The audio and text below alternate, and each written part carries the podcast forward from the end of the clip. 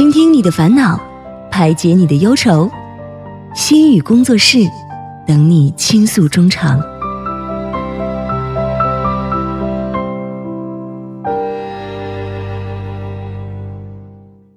何以解忧，唯有心语工作室。心语工作室又在周日晚上如约而至了。那我们很高兴迎来我们的两位嘉宾金元英老师和赵思维嘉宾。那今天呢，会由赵思维来为大家带来两段情景介绍，之后呢，再由我们的金老师和大家一起从心理学的角度来讨论情景当中出现的一些问题，来给我们正确的心理问题的指导。同时呢，也诚挚的邀请各位听众，您能够参与到节目当中来，把您遇到的一些困扰通过。以下的参与方式来发送给我们。那您的故事呢？我们也会在下一期的心语工作室当中邀请心理方面的专家学者来为您解忧。那我们的参与方式呢？是您可以发送短信到井号幺零幺三，每条短信通信商会收取您五十韩元的短信费用。另外呢，你也可以在微信当中搜索公众号 TBS 互动，然后呢关注我们，来跟我们互动也可以，或者是登录到一零一三信息港的网页留言板，网址是 TBS EFM 点。搜点 kr，在这里呢，点击一零一三信息港的主页，找到留言板留言就可以了。那大家可以通过调频 FM 一零一点三，或者是我们的网站 tbs efm 点搜点 kr 当中的 efm 的首页，还有 YouTube 当中搜索 tbs efm 都可以收听到我们的节目。如果说您错过直播或者是首播的话呢，您也可以通过网站来收听我们的节目回放。您还可以通过三 w 点 podbang。点 com 或者是 p o p b a n g 点 com 或者是 pub 的应用程序，在其中搜索一零一三信息港或者是一日公一日三信息港来收听我们的节目。收听的同时呢，机智如你的听众朋友们也不妨随手点击一下关注一零一三信息港，需要您的点赞支持。好的，那接下来呢就要欢迎我们的嘉宾闪亮登场了，是我们的心理咨询师金元英老师，老师好。呃，大家好，呃，我是在韩国活动的心理咨询师金元英。嗯，跟老师初次见面，请多多关照。哈哈。那另外呢，下一位我们的嘉宾也是我们听众朋友非常喜欢的赵思维，赵老师您好。啊，主持人好。啊，大家好，又和大家见面了。大家好，我是在韩国活动的中国自媒体人赵思维，很高兴又在这个时间坐在这里和大家聊天。嗯，我很期待一会儿的。这个情景剧的一个环节啊，因为之前有听到节目啊，呃，我们的嘉宾赵思维呢，很活泼的一个风格，对吧？啊，呃，也非常期待今天和两位的合作。是，嗯，好的啊，那接下来呢，我们就闲话少叙。马上就要为大家送上精彩的第一段这个情景剧，当然这其中会有一些我们接下来要讨论的问题，大家也一定要仔细的去听一下啊。嗯，好的，那我给大家带来一下第一个案例，嗯，就是关于孩子是有多动症呢，还是只是顽皮呢？嗯，老师，我觉得我的孩子有多动症，她是个女孩，但是从小就不安分，比幼儿园同班的其他男同学都调皮。在家非常喜欢看武侠片，只要我和他爸不注意，他就要在家里上窜下跳、翻跟头。上次还不小心把脸给磕伤了。为了这个事情，我叮嘱了好多遍，都没有什么作用。和女儿出门，我们去吃饭，在饭桌上只要一不注意，他就下了椅子就往到处乱跑。曾经有两次差点找不到他，把我们都给气急得要哭了。我和老公就决定买架钢琴，让他安心的坐下来弹琴，希望能够缓和一下。可谁知他坐下来不下一分钟，就开始说：“妈妈，我要上厕所了。”然后蹦出房间就去玩他的玩偶了。老师，我这孩子的多动症该怎么办嘛？我们的头都快疼死了。嗯嗯，能够听得出来这位母亲的担心啊。对对对，而且这个孩子的情况好像听起来也是。挺严重的，嗯，我在想，如果我有一个孩子这样的话，我会怎么做？哎，如果思维有这样的一个，真的有这样的一个孩子的话，你会怎么对他呢？首先，我觉得我不知道我的孩子会怎么样，但是我小时候就是这个样子的。是吗？我妈为了我的事情，多动症的这个问题，嗯，呃，带我去看了很多抑郁 心理咨询师。真的吗？嗯，对，非常严重。就是说我妈都甚至有过几次报警的这个呃事情。就是说，比如说在公园，我妈转手去扔了一个，那我都没有什么记忆了。我自己觉得我只是在走路而已，我只是在往前，然后就看一下比较吸引我一些小狗啊，或者说是一些蝴蝶什么之类的。我妈只是顺手去扔了个垃圾，回头我就不见了，就不见。然后我也会很急，发现我妈妈不见了，然后我会一直走，但是我会到处乱走，然后到处会哭。然后有一次最深的记忆是在我四岁的时候，在公园和妈走散了之后，大概过了一个小时，我就不停的哭，最后我妈找到我了。哦，你这哭很重要。哦，小朋友们走散了以后，一定要大声的哭，引起周围人的注意。我觉得现在不仅是这样，还有一个就是关于现在国内有非常多的一些就是人贩子的这么一些问题。我觉得如果碰到这个危险啊，那万一我那个时候如果是碰到有类似这个犯罪分子在附近的话，我觉得后果不堪设想。对对对。可是现在有一个问题啊，就好像刚刚思维说的这样的，也是我们的案例也是，有些家长认为。哎，这个孩子可能还小吧，小的话他就是一个调皮的一个现象吧。嗯，但是有的家长呢又把它放大了，就像这位家长一样，他就觉得我的女儿可能是得了，呃，可能是心理有一些障碍或者怎样，他就是一个多动症这样的一个问题。嗯，那这些刚刚我们提到这些现象，包括赵老师小时候的经历，是不是多动症呢？那我们先来听一听金老师是怎么看的呢？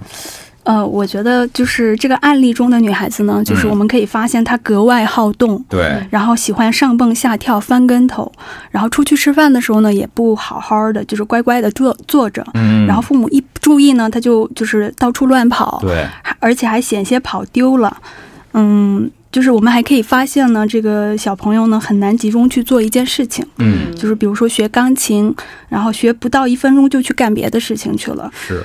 所以就是我们在周围呢也经常能遇到这样就是好动，然后时刻也坐不住的小孩儿，呃，就就像案例中的小这个小朋友，如果父母发现呢孩子有就是过度活泼，呃，而且呢还很难就是维持注意力，然后注意力时间很短。啊，这样的话就是需要怀疑孩子是不是有多动症，然后需要就是带孩子去专门的这些机构去看一下。嗯，也就是说，你不要这个时候去忽视他，觉得啊，小孩子都是这样的吧？呃，对，注意力不集中等等。对。但是如果他长期的一直都是这个情况的话，你就去，你就需要注意，嗯，他多动症这方面的。问题，嗯，我个人觉得有的时候，我以前的认知就是，可能我们东西东方和西方的一些家庭教育理念有点不一样，就可能中国的一些家长会觉得孩子最好不要动，听话，坐在那儿。文静文雅是他们对孩子的一个称赞。我妈妈小时候最喜欢说：“你看人家姑小姑娘多文静、多文雅、多听话，就会一种称赞。”而在西方，他可能会觉得这太过内向，或者说听话并不一定是一个正面，并不一可能是一个负面。比如说他没有自己的想象力啊，没有动手能力非常弱啊等等。所以说。多动症，它可能说是基于在那个散发性思维的一个基础之上了，可能会不会给？给周围的人带来了一定的困惑啊，或者等等，这样就是他太散发了，有一点这个把持不住的感觉，就谁也管不了他了。对，所以说我觉得现在的家长可很多的，他也了解到这一点。所以说，我觉得很多家长他有些现在的家长觉得我很开明，我觉得孩子不要太听我的话，他可以自己的去玩啊等等。但是有的时候，我觉得可能也是要警惕一下，可能他会有多。我觉得可能要需要看这个孩子的行为呢，是否对他的一些学习啊，还有家庭生活呢造成很。严重的问题，嗯嗯嗯，这个是去判断他是否是多动症的一个标准吗？呃，如果如果说从这个专业的角度去解释多动症的话，那我们应该要怎样去理解呢？就是我们首先看一下，就是多动症的一些就是呃根本的三个问题，嗯，就是多动症呢，它的学名叫注意缺陷多动障碍，嗯，呃，英文缩写。为 ADHD，就是我们通常叫 ADHD 嘛，啊，在国内叫多动症。嗯，大多数的这个临床的医生呢，认为就是 ADHD 是一种就是智控能力的一个发育障碍。嗯，嗯，它有三个问题，就是第一是呃注意力问题。嗯，呃，你会发现就是 ADHD 的儿童呢很难集中做一件事情，然后他那个保持注意力的时间很短，然后呢他很冲动。就比如说，就是做游戏啊，或者是呃排队的时候，不能就是耐心的等到轮到他，嗯嗯，呃，然后他还有就是过度活动，就比如说他比一些就是正常的儿童呢有有更多的身体活动，嗯啊，比如手脚动作多，然后常常在座位上扭动身体等。哦，那那这样看来，我觉得我到现在还有多动症。我前天和朋友玩桌游。转一圈，他们那排出太慢了。嗯然后我就说你上去，我说快点啊！我就在那边抖脚，我快等不及了，你知道吗？哦我就特别难受。应然后该还好吧？因为如果你是多动症的话，我相信 你应该不会再 出现在我们的节目当中了。对你不能就是在这边录制一个小时我觉得的对啊可能因为我年纪大了，但是我现在发现，因为年纪大，他怎么也有一点自控能力已经、在里面了，嗯压制了。我觉得哦现在想想，我小时候的动症还是挺严重的，特别哦特别严重那。可能是有轻微的这样的一种表现吧。哦像刚刚提到这三个方面啊，有这个注意力方面的问题、行为冲动，还有过度活动。嗯这过度活动我倒是挺常见的，因为嗯我的小外甥就有这种，嗯。他在椅子上坐下以后，他绝对不会老老实实的坐，哦他一定会扭来扭去的。嗯，这个可能是有这样的一个倾向，就是小孩儿都很皮，吗呃，但是跟那个多动症的儿童跟那个正常的儿童相比的话呢，嗯。呃，就比如说正常的儿童呢，他是他的调皮是在下课之后，嗯。嗯呃，就是比如说在操场上啊，然后哦。游戏的时候，啊。在上课的时候，但是在上课的时候，就是需要他老老实实的坐在那儿的时候，他能管得住自己。嗯，但多动症的孩子呢，就是管不管不住自己。哦，就是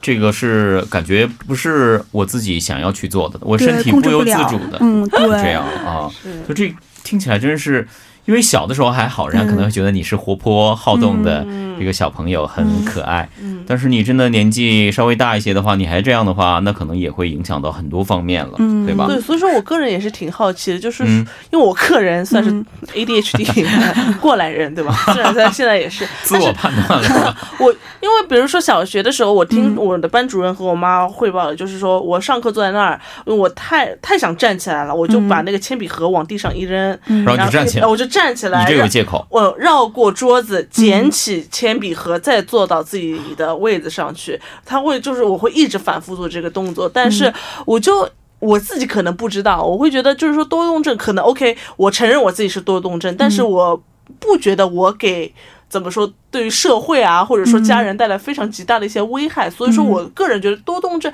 有的时候我想到多动症只是一个孩子在那边多动而已，嗯但是我我很难去想象那个多动症有多大的一些负面上的一些问题，嗯老师能够嗯。是给一些比如说例子啊这种之类的，嗯就是嗯因因为多动症呢，就是可能我们大家都会觉得多动症它是身体上的这个动作比较多，这嗯这是一个多动症，我们都大家都认为这是一个。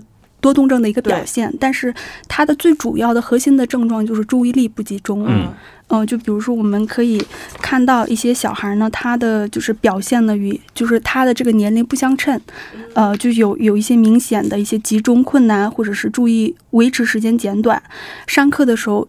嗯，听不进去，然后做作业的时候也不能专心，嗯，然后很容易被一些外部的一些很小的刺激，呃，嗯，就是分心，然后嗯在学习和活动中呢，不能注意到很很很小的细节，嗯然后经常因为粗心发生错误，嗯然后经常就是有意的去回避一些就是需要很长时间集中的一些任务，嗯，嗯，好像就是他活在了自己的一个小世界当中，我不嗯去管周围的什么东西，哪怕你让我去集中，我也绝对不去集中。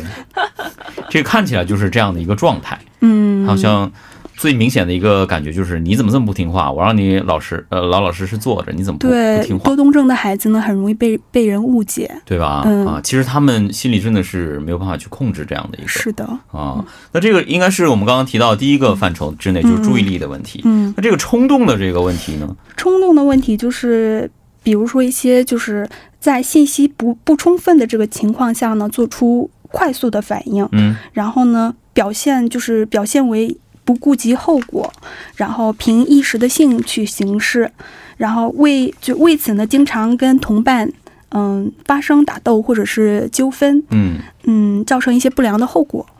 然后经常会打断或者是闯入其他人的谈话或者游戏，嗯，然后在老师还没有就是老师的问题呢还没有提完之前呢，脱口而出答案，嗯嗯、不能耐心的排队啊什么的，哦嗯，这是这个冲动问题的一个一些表现。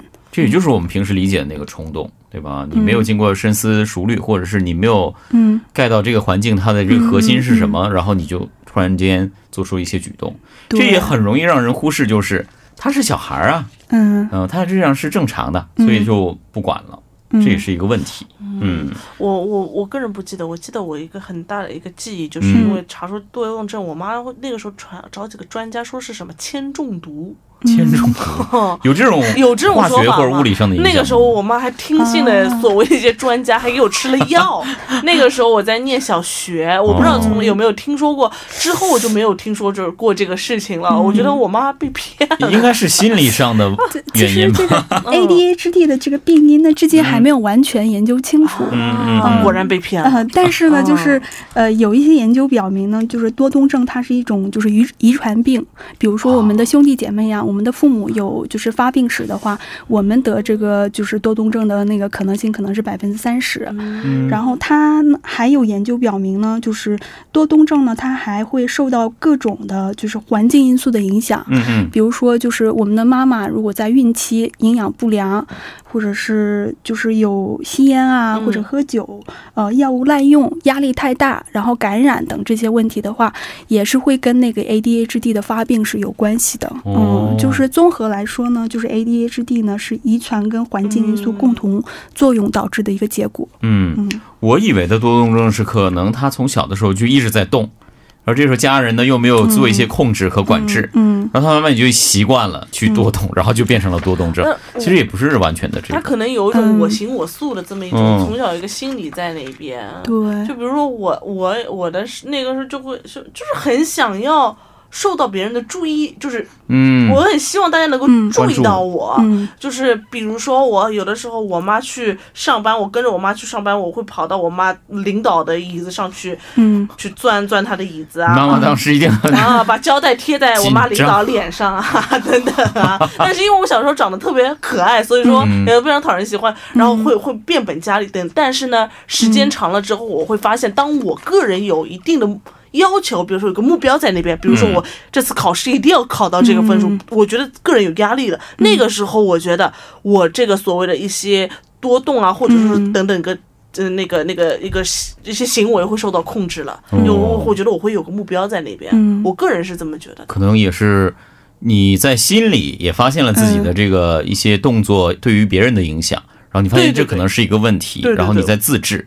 我觉得这是一个很好的情况。我我发现的，因为我个人是怎么觉得呢？就是会觉得有的时候我很难听别人把话说完。嗯我觉得老师刚刚说的那一点，嗯但是不可能回答答案啊，抢回答答案，因为我我可能根本也不知道那个答案是什么，所以说我也就不去说。但是插嘴可能是小时候很严重的一个问题，可能现在也是还是有这个问题的。嗯或者说老师在问问题，你已经没有耐心去听了，就去玩别的东西。对，会有会有哦会有。嗯哎，那这样说，我们在生理上，嗯。这多动症的孩子或者是多动症的患者，会不会跟别人有一些不同呢？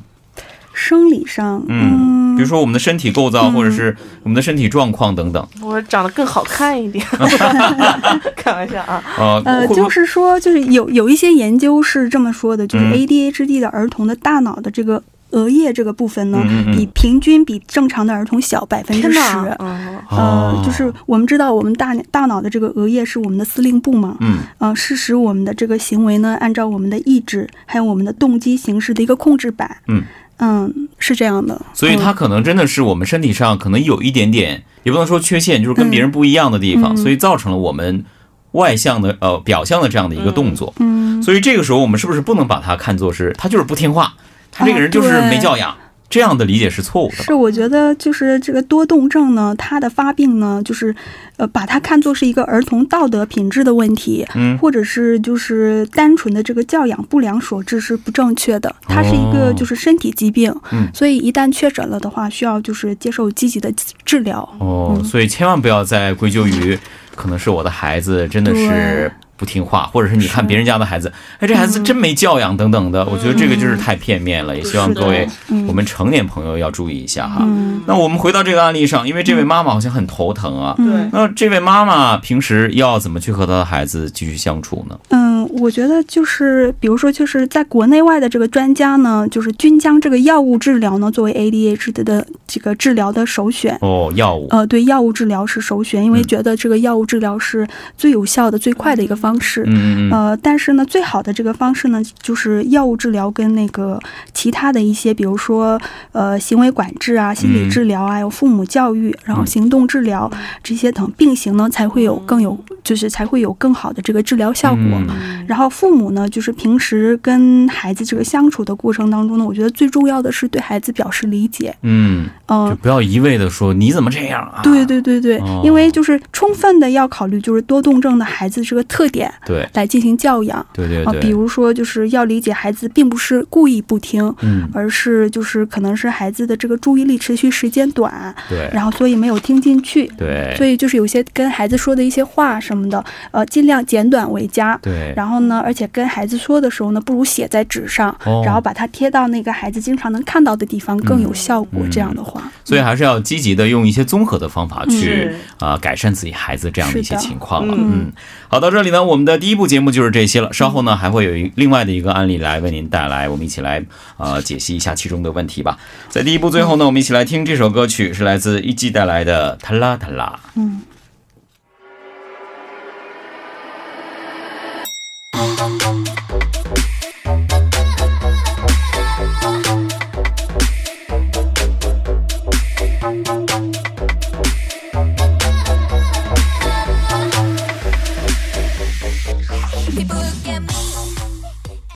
欢迎您回到一零一三信息港的第二部节目当中，您也可以在收听节目的过程当中参与到节目当中来。您可以发短信到井号幺零幺三，提醒您每条短信会收取您五十韩元的通信费用。另外呢，你可以在微信的公众号当中搜索 TBS 互动，这样就可以关注我们，然后跟我们互动了。同时呢，您也可以在一零一三信息港的网页留言板给我们留言，登录到 TBS EFM 点搜点 KR 当中，点击我们的一零一三信息港的主页就可以了。好的，也希望大家都能够多多参与我们节目的互动。接下来呢是一段广告，广告过后欢迎回来。欢迎您继续收听一零一三信息港。那接下来呢，继续为您带来我们的心语工作室的板块。刚呢，我们了解完第一个案例了，接下来呢就是第二个案例了。我们一起来听一听第二个案例的情景剧吧。好，那我给大家带来一下第二个案例，叫做如何搞定淘气的熊孩子。好的，我们家隔壁住着一家三口，孩子今年五岁了，是个很调皮的男生。说实话，这个孩子每次来我家玩，起码会闯一次祸，不是把我的碗给打碎了，就是喜欢翻我们家的抽屉。孩子的妈妈也十分头疼，但是我总觉得他的教育方式有点偏激，动不动就大声的呵斥，一记耳光打上去。跟你说了几百遍了，不要翻人家的东西，你怎么这么不听话？你再这样丢人现眼，以后你就不要回家了。有一次在小区花园里，小孩子到处乱跑，结果摔跤出血了。隔壁那个阿姨就大叫你就不能安分一点，别到处跑吗？房间都被你弄得这么乱了，再磕了绊了摔了，别来找我，真是好了伤疤忘了疼。：“我就劝阿姨，阿姨您消消气，孩子哪能这么骂呢？对孩子心理健康会有影响的。”但是阿姨却回答我说但是我是他亲妈，你以为我想骂他吗？我骂他也是关心他呀，也是为他好啊。你看看他嬉皮笑脸的，一点都不怕我，耳朵也跟没长一样，不吼他是不会听的。：“有的时候总觉得他的妈妈也没有错，但总觉得有点欠佳。淘气的熊孩子，究竟该拿他怎么办好呢？”嗯，我扮演一下这个妈妈，不知道学的像不像？我完全按照我妈小时候对我的这个态度学出来的。因为这样的妈妈呢，我觉得她的观点有的时候也是可以理解的。有的父母就觉得打是亲，骂是爱啊，这是我自己的孩子，我才会去打骂他。嗯那平时来一个陌生的孩子在淘气，我不可能去说他嘛，嗯，因为他不是我的孩子。啊，对啊，就是有的时候爸妈只敢对自己小孩凶。我九岁的时候？我九岁的时候，那个五岁的男孩在我脸上抓了我脸上的就嗯出血了，知、你知道吗？啊，然后我妈就说：“哎呀，算了，没事儿，忍忍就过去吧。”我才不能忍了，但是他妈过来就给自己儿子啪一个 一记耳光，所以家长都是对敢对自己的孩子凶的，对吧？对，啊孩子自己孩子受伤没啊。所以你那时候很委屈，是不是？非常委屈啊！我就躲在那边哭，你知道吗？因为那真的是抓了那个脸很大的长的一道口子，虽然没有出血，但是出了那个血印很嗯很深。小孩、哎呦小孩想跟我玩嘛，我嗯知道，但是他也不是出于坏意等等，这种事情太多看真是很有人气啊！然后你不理睬他，他就没有那边就我一个和他差不多，就小一点的孩子，其他大人都在那边吃饭玩。我特别记得，特别印象深。对于熊孩子系列这个回忆，我又特别印象深，就是那他可能跟你是差不多，都希望引起对方的注意。对，对他可能、哦。他可能喜欢这个比他大四岁的大姐姐，是吧？哦，不管怎么样，像刚刚赵老师提出这个问题也是一样的，嗯。可能对于很多家长就是这样的，我对我的孩子去打骂管教，嗯。这个不管在我的呃在家长眼里看也好，在别人眼里看也好，嗯。他是正在管教这个孩子，嗯。他在教育这个孩子。对，我觉得这个也算是典型的东方家长的一种招式吧，不管是中国家长、嗯韩国家长都好，他们可能会用到这样的一个方法。对，就是就像那个案例中的这个就是阿姨，嗯，她是在管她的孩子，对呀、嗯，但是她管的方式呢，就是大声的呵斥，然后打骂，然后小孩呢不不小心受伤了，也就是不安慰孩子，而是就是训斥他，说是自找的。然后，而且呢，他还觉得就是用什么样的方式管教孩子呢，是自己的权利，嗯是当妈的权利。然后这种关方式呢，也是关心孩子的一种表现。嗯嗯，但是我们都觉得他的这个方式呢是不对的，但是不知道问题出在哪里。对啊、嗯可能孩子也觉得。哦，你这是关心我吗？关心难道是要打我，是要骂我，嗯或者是对我态度冷漠吗？哈嗯，所以小孩子的心里可能也会有一定的影响创伤啊对，，对，呃，就像刚刚我们说的，这可能是亚洲家长的一个通病，是对吧？其实我小时候呢，嗯也是，刚刚我也提到了，我是完全模仿我妈妈的一个语气。我小的时候也是受过一次很严重的意外，把脑袋给摔破了以后，啊，真的是很严重。然后嗯当时我的妈妈出差了，等到她回来的时候呢，我就跑到这个外边去迎接他，嗯。因为我当时脑袋还还缠着这个绷带，我觉得我这么可怜的样子，我妈妈看到我一定会一把把我抱起来。嗯。结果？但是我妈妈看到我这样没有看到一样就走了。生气了，哦她说，她我妈妈就是生气，就是说啊你这个孩子怎么这么为什么调不小皮？心？对。嗯让你在家好好学学习或者是做作业，你为什么要跑出去跟别人家疯？嗯。然后造成这个都是你活该，你自找的。嗯，因为她心里也是很痛苦，对对对，但是她的这个处理方式就让我觉得，这个妈妈怎么了？是我妈妈吗？我会有这样的一些误解，嗯对吧？所以我们的家长的确是不应该去用这样的方式去对待这个调皮捣蛋的孩子吧？我我我个人觉得可能是针对每个孩子不一样，嗯有些孩子就该打。有些孩子就不能打，那你觉得你是该打的？我要不知道我以后的孩子是怎么样的，然后以后再来判断一下。哦有的时候我觉得可能家长他心里是知道他不能这样这样，嗯但是就像就像我可能觉得。呃，老师也是心理专家，很知道很多心理的一些细节，但是如果真的碰到生气的时候，对。要用到自身的视线上来说，还是很难去控制的。对。啊，不能生气，我们要好好的沟通，哦，气头在气头上，什么沟通？对啊，哪管得上这些呢？对。我们看到很多现在有很多的这个社交媒体上也有哦。上传的一些辅导作业的情况，嗯这个我们看着一个乐子，但是那个身在其中的家长和孩子，的确我觉得是在水深火热之中的，对对吧？所以真的是应该要去找一个很科学的。呃，很理智的一个方法去处理这样的一个关系，所以这个父母教养的方式，我觉得和儿童发展的一个关系也是有一些必然的关联吧。呃，是的，就是那个我们嗯，就是有一个关于就是父母教养方式的一个著名的理论，嗯。呃，它是呢依据就是父母对孩子的这个温暖性，嗯，和控制水平的高低呢，嗯，就是把这个教养方式呢划分成四四四种，啊，四种。嗯，对，分别是专制型的父母，哦，嗯，然后呢，权对啊，权威型的父母，嗯 对，然后放任型的父母嗯，忽视型的父母，啊就我觉得我们亚洲的就是父母呢，可能也会有一些就是呃上一辈跟下一辈的一些差距，嗯但是上一辈的父母呢，基本上都是嗯就是专制专制型的父母会比较多一点。现在更多的是嗯权威性父母比较多。对，现在应该受到西方的影响。这四个都不是什么太好的。我我觉得放任性父母还行，嗯，放任，但是一惊的话，真的是什么也不管的感觉。但是他这边算放任性，他算是高温暖低控制。啊，对，这个括弧当中也有这个温暖和控制的一个对比图对对。啊，所以可能温暖的值比较高，这样会让孩子感觉到温暖，嗯感觉到父母是爱他们的。哦。我觉得这不应该叫放任性父母，这应该叫理性父母。我觉得呃，也就是说，你很推崇这个放任性我我觉得是应该这个样子，因为可能很多观众朋友们他没有知道这个，光听这个表面，对他具体的，比如说专制型父母，他指的是低温暖、高控制，对就是说我不给你温暖，但我要控制你，这是我觉得最不好的。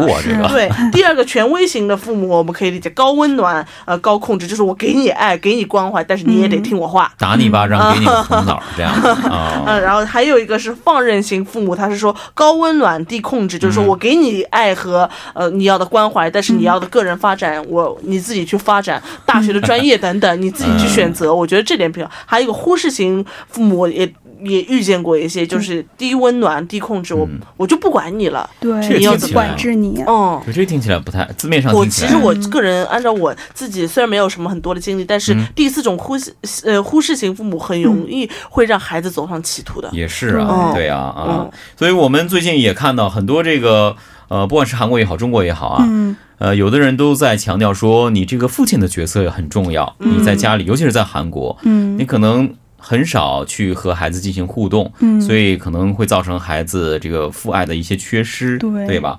所以也会有很多的这样的节目提倡大家去做一、嗯打造一个温暖的、全面的这样的家庭。不过呢，就刚刚我们提到的，我们是从字面上去理解这四种父母，那我们就接下来通过金老师的一些解读啊，我们去嗯具体的了解一下这四类父母怎么样。第一类专制型的父母，嗯，嗯。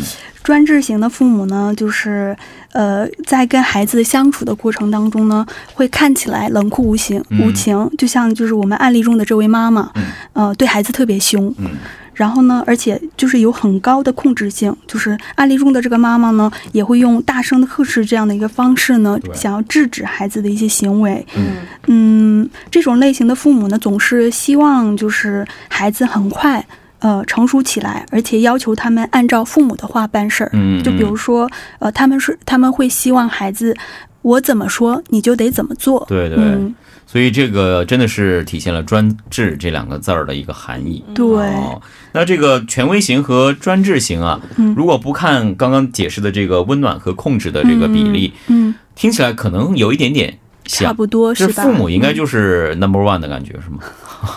但是有一点不一样，嗯。就是权威型的父母呢，他是他也会对孩子设定做事的界限，嗯嗯嗯，呃，强迫他们就是遵守一些规定，呃，希望他们有很成熟的行为，呃，但是呢，父母能够给予孩子就是更多的温暖。啊、比如说，就是他们能够倾听子女讲自己关心的事情，哦，然后告诉孩子就是为什么就是要遵循这个规则，嗯然后你的行为呢可能会导致什么样的一些后果。嗯嗯，就是总的来说呢，就是权威型的父母是惩罚少，但是指导很多。嗯，也就是说，嗯，他可能会倾听你内心的一些感受，对然后，听完了以后，亲子互动比较多一点。哦，然后听完以后，哦，嗯你是这样想的，好的，那你就这样想吧，但是你还得按照我这个 指示去做。啊，这样的孩子可能会稍微有些压抑一些吧，特别累我觉得。对啊，我以前曾经就是有遇见遇见过这样的，就是专制，对对对呃，权威型的呃权威型的父母权威型权威权威型父母，我觉得是在我们身边照偏多的比较。多的。嗯我个人是这么，因为嗯现在很多时候家长对于孩孩子也是非常就是担心他摔跤啊，不希望他受伤啊，嗯不希望他冷着了，不想饿着了。但是很多时候你要给我好好读书。对，嗯还是要听我的。对对，你毕业了之后得找个赶紧结婚等哦等，他会说一直来控制。结了婚了之后，可能他还说你什么时候，我什么时候能抱孙子啊、外孙啊等等都会有一系列这样对，什么二二胎之类的，啊。现在？又开始，放到自己的这个 呃控制的范围之内哈、嗯这样一听起来，这个父母也真是够辛苦的。操心啊，没办对法啊啊，那接下来这两个父母呢，好像就没有前两位前两种父母那么操心了，都是好像放开了的感觉，呃，对吧？首先是这个呃放任型的，放任型的父母呢，他给孩子温暖，嗯。而且呢还养育孩子，但是他们很少就是订立规定，嗯。嗯、或者是告诉孩子，呃，做事儿会有什么后果，然后对孩子就是能够做出成熟的行为呢，就是不抱太大的希望，就觉得孩子还小嘛，嗯。嗯，然后忽视型的父母呢，他们就是并不关心孩子，呃，但是呢，会满足孩子物质上的一些要求，就是嗯。就比如说就不会饿着或者是冻着孩子，但是呢，不会就是为了控制孩子的行为啊，或者是与孩子沟通或者照顾孩子而费心。哦，这个真的是我认为忽视型的父母呢，的确在这样的父母的关怀之下长大的，也不能说关怀了，就是跟着这样的父母长大的话，可能真的是对于孩子来说，应该是最最痛苦的吧。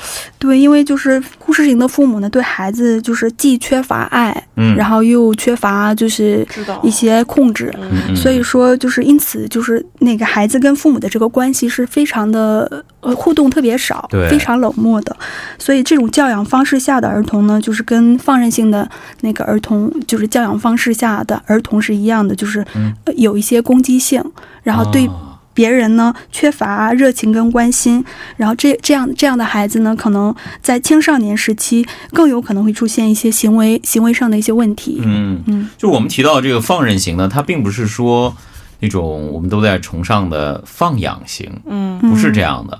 放任型，他可能真的就是不管你了。放任型呢是呃给你爱，但是不管你；呃嗯，忽视型呢是呃爱也没有。既对爱也没有，然后也不管你。哦，那这样一看呢，好像还是放任型要好一点，我觉得稍微好一点。对，我觉得放任型，我觉得有的时候嗯他很多时候家长会觉得孩子。碰了壁啊，或者怎么样，他不来说，嗯。你自己去体验。你到了这社会上面，对你自己去处理等等。我嗯。其实个人是非常赞同这个、这一点的。我的话，嗯。我觉得话，我非常会做这一点，因为我非常不喜我我可能到现在还是有一点心理，就是和我妈，我妈有的时候会说做什么事情你别这样，嗯。啊，万一不要吃亏等等。嗯。我说你不要来判断，因为我我到时候经历的事情和你说的你所经历的肯定不一样。嗯。所以说，就算我吃亏了，我也能够在吃亏里面自己学到。但是我只只要知道我自己，我我我遵法守纪，对不对？嗯我这个基本的这个嗯，有了之后，很多时候很多事情我自己来判断。对，嗯也就是说有一个明确的这种责任感，我可以为我自己做出的行为去负责的话，那可能父母去放开手，让你自己去搏一搏，这也是一个好事儿，嗯对，吧？我觉？得可能很多西方的一些，呃，我不能说是都是这样，就是可能会有这么一个氛围在，可能父母更偏放任性，而我们，嗯、中国也好，韩国也好，还是偏，嗯、那个专专制或者专制的是权威呃权威会比较多一点。权威可能要更多一，些。是。尤其是现在，尤其对妈妈妈妈们，对年轻妈妈们，我觉得非常多。对，前一段时间这个热播的那个电视剧也是，我们可以看到啊，真的是啊，给你安排各种各样的一些，事情。对，听起来让人炸舌的一些这个补课也好啊，学习也好啊，啊，对对对对啊，完全是把你的人生轨迹按照我的这个安排一步一步去。但是我们也可以发现，其中的有些孩子，他可以像思维一样，就嗯，有自己的一些想法，不要管我。有的时候，孩子要培养这样的一点点的独立思考的能力，对不对？嗯，我我我我就我我个人我不知道能不能说，就是说，嗯有一些个人的一些案例，就是我我有一个非常好的一个朋友，就是从小在父母的一个关爱啊、指导啊，嗯从小就会告诉他你要礼貌，你这个不能动，嗯你要尊重老师，嗯不要善于的发言。呃呃，有一次高中毕业典礼的时候，他妈妈。远远的看到这个女儿和高中同学拥抱再见，其中看到一个和男生拥抱了，他妈上去直接指责了，说你小姑娘你怎么能在公共场所这也做这些这么、呃不好的行为？等等。嗯，说完那个之后，可能那个女生就会留下来一点嗯怎么说嘞，心理阴心理影。阴影了。嗯，到现在，他每次见男生出去，他要跟他妈妈说，哦，或者说他要买什么，他要跟妈妈说。嗯报到他大学毕业了之后，他选择工作有国企和外企来选他的时候，他要听他妈妈的意见。哦，嗯就是会有这样子的一个问题在。嗯，妈妈 girl 这是嗯，对吧？对，啊，所以还是不要这样了。嗯，你想啊，你呃父母的这样的不太明智的一些举动，的确会影响到孩子们啊。嗯那我们这个案例当中的这个父母应该是专制型的还是权威型的？肯定是这两种当中的一个吧。嗯，对。嗯，那我想觉得老师在老师的想法，嗯觉得哪一种父母会比较好一点呢？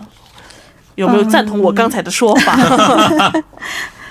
就是我个人比较嗯赞同就是权威型的这个父母，权威型的因为就是研究也表明，就是权威型的这个呃父母教养出来的子女呢更开心，哦，是吗？呃然后与他人相处的也更好，然后很善于自我调节，哦自尊感和自信心都很强。哦，这一个比较意外的哦 答案。对。我总觉得这个高控制可能会影响孩子的一些发挥，这么一说，我觉得也是有道理的，可能我觉得。所以你很开心，我我我一直是很开心，我没有什么不开心的事情，哦有不开心的事情我也不会去想它，嗯我也会去跟我妈妈分享等等。嗯嗯，但是分享之后，我也会告诉我，你不要再唠唠叨我了，这是我自己的选择。